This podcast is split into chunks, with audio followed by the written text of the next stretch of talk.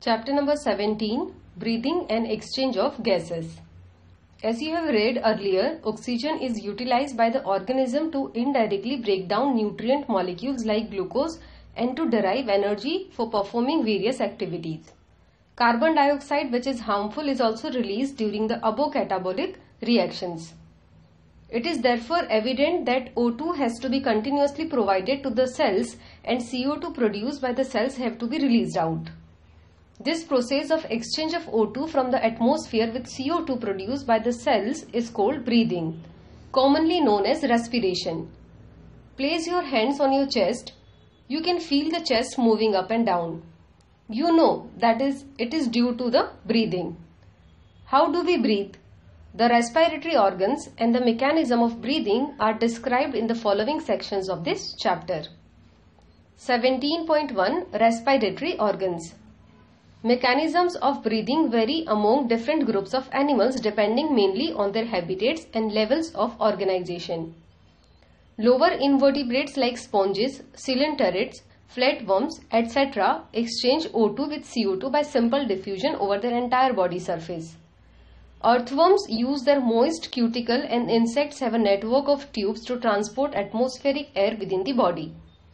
Special vascularized structures called gills are used by most of the aquatic arthropods and molluscs whereas vascularized bags called lungs are used by the terrestrial forms for the exchange of gases. Among vertebrates, fishes use gills whereas reptiles, birds and mammals respire through lungs. Amphibians like frogs can respire through their moist skin also. Mammals have a well-developed respiratory system. 17.1.1 Human Respiratory System We have a pair of external nostrils opening out above the upper lips. It leads to a nasal chamber through the nasal passage. The nasal chamber opens into the pharynx, a portion of which is the common passage for food and air. The pharynx opens through the larynx region into the trachea. Larynx is a cartilaginous box which help in sound production and hence called the sound box. During swallowing, glottis can be covered by a thin elastic cartilaginous flap called epiglottis to prevent the entry of food into the larynx. Trachea is a straight tube extending up to the mid-thoracic cavity which divides at the level of fifth thoracic vertebra into a right and left primary bronchi. Each bronchi undergoes repeated divisions to form the secondary and tertiary bronchi and bronchioles ending up in very thin terminal bronchioles. The trachea, primary, secondary and tertiary bronchi and initial bronchioles are supported by incomplete cartilaginous ring. Each terminal bronchiole gives rise to a number of very thin, irregular walled and vascularized bag-like structure called alveoli. The branching network of bronchi, bronchioles and alveoli comprises the lungs. We have two lungs which are covered by a double layer pleura with pleural fluid between them. It reduces friction on the lung surface. The outer pleural membrane is in close contact with the thoracic lining whereas the inner pleural membrane is in contact with the lung surface. The part starting with the external nostrils up to the terminal bronchioles constitute the conducting part whereas the alveoli and their ducts form the respiratory or exchange part of the respiratory system. The conducting part transports the atmospheric air to the alveoli, clears it from foreign particles, humidifies and also brings the air to body temperature. Exchange part is the site of actual diffusion of O2 and CO2 between blood and atmospheric air. The lungs are situated in the thoracic chamber which is anatomically an airtight chamber. The thoracic chamber is formed dorsally by the vertebral column, ventrally by the sternum, laterally by the ribs and the lower side by the dome-shaped diaphragm. The anatomical setup lungs in thorax is such that any change in the volume of the thoracic cavity will be reflected in the lung cavity. Such an arrangement is essential for breathing as we cannot directly alter the pulmonary volume. Respiration involves the following steps. First, breathing or pulmonary ventilation by which atmospheric air is drawn in and CO2 rich alveolar air is released out. Second, diffusion of gases across alveolar membrane. Third, transport of gases by the blood. Fourth, diffusion of O2 and CO2 between blood and tissues. Fifth, utilization of O2 by the cells for catabolic reactions and resultant release of CO2. In bracket, cellular respiration is deal in the chapter number 14. 17.2 Mechanism of breathing. Breathing involves two stages. Inspiration during which atmospheric air is drawn in and expiration by which the alveolar air is released out. The movement of air into and out of the lungs is carried out by creating a pressure gradient between the lungs and the atmosphere. Inspiration can occur if the pressure within the lungs is less than the atmospheric pressure. That is, there is a negative pressure in the lungs with respect to the atmospheric pressure. Similarly, expiration takes place when the intrapulmonary pressure is higher than the atmospheric pressure. The diaphragm and a specialized set of muscles, external and internal intercostal between the ribs, help in generation of such a gradients. Inspiration is initiated by the contraction of diaphragm which increases the volume of thoracic chamber in the antero-posterior axis. The contraction of external intercostal muscles lifts up the ribs and the sternum causing an increase in the volume of thoracic chamber in the dorsoventral axis.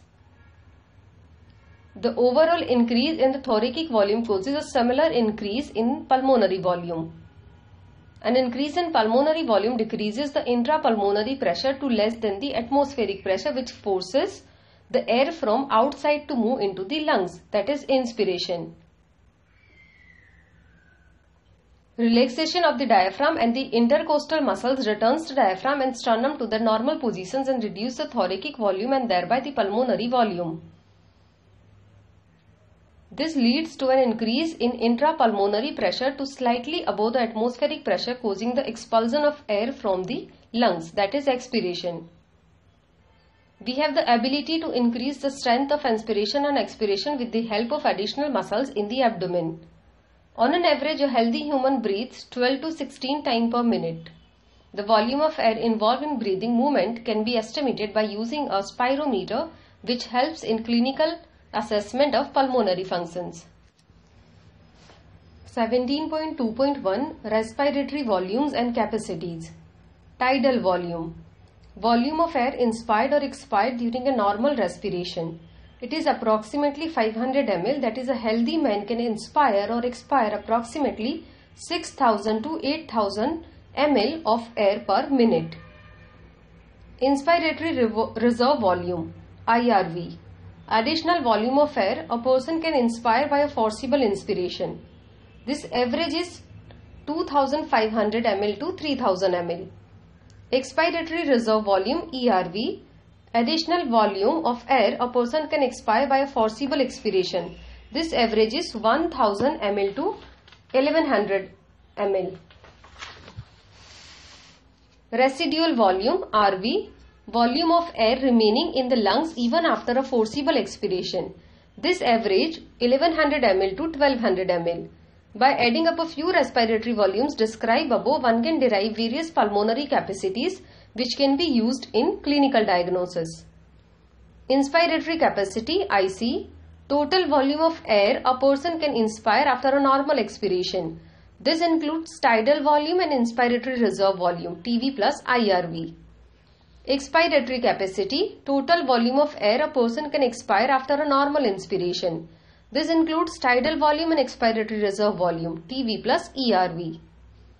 Functional residual capacity, volume of air that will remain in the lungs after a normal expiration. This includes ERV plus RV.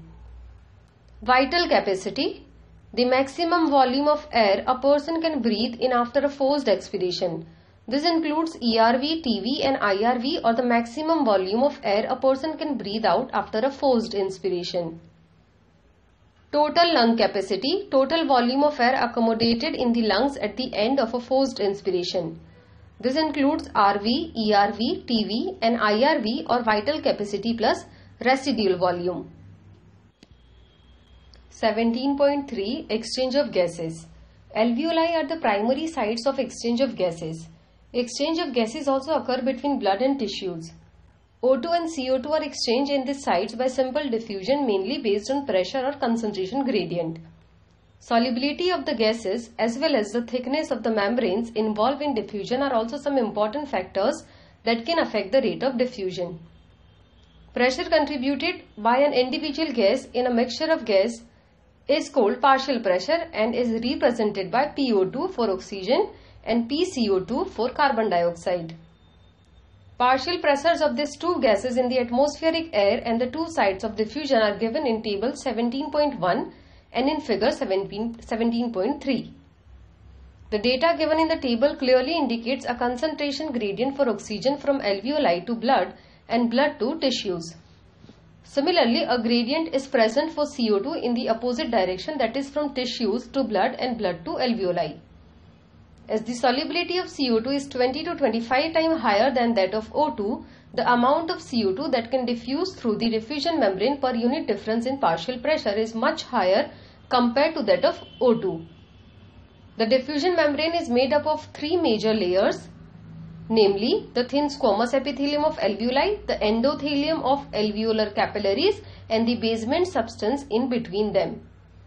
However, its total thickness is much less than a millimeter. Therefore, all the factors in our body are favorable for diffusion of O2 from alveoli to tissues and that of CO2 from tissues to alveoli.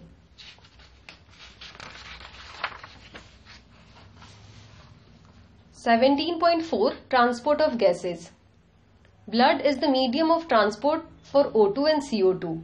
About 97% of O2 is transported by RBCs in the blood.